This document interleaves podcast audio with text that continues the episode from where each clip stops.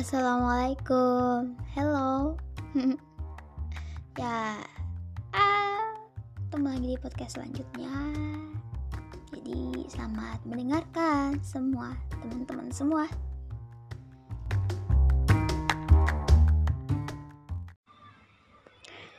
Aku kadang bingung dengan pikiranku. Juga bingung dengan apa yang terlihat di sekitar. Kadang sering kali keraguan kembali hadir dalam pikiran, menjelma jadi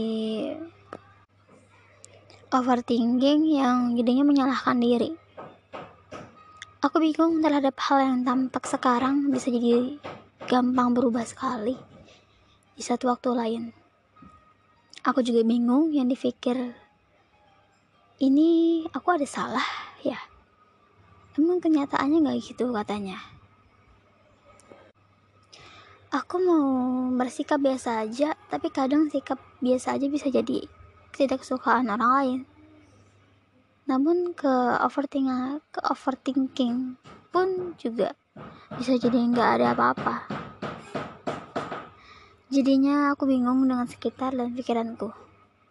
Apakah mempercayai nalur hati atau perkataan orang lain yang mengatakan enggak kok. Tapi dalam nalur hati ngerasa kayak ekspresinya beda.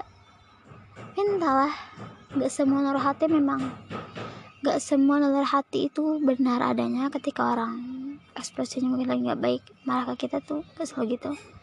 Tapi di satu sisi lain juga ada benarnya.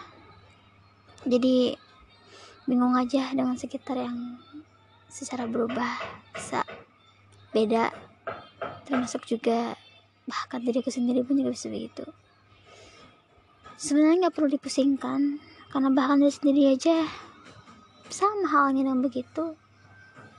Dan memang manusia sekompleks itu dan seunik itu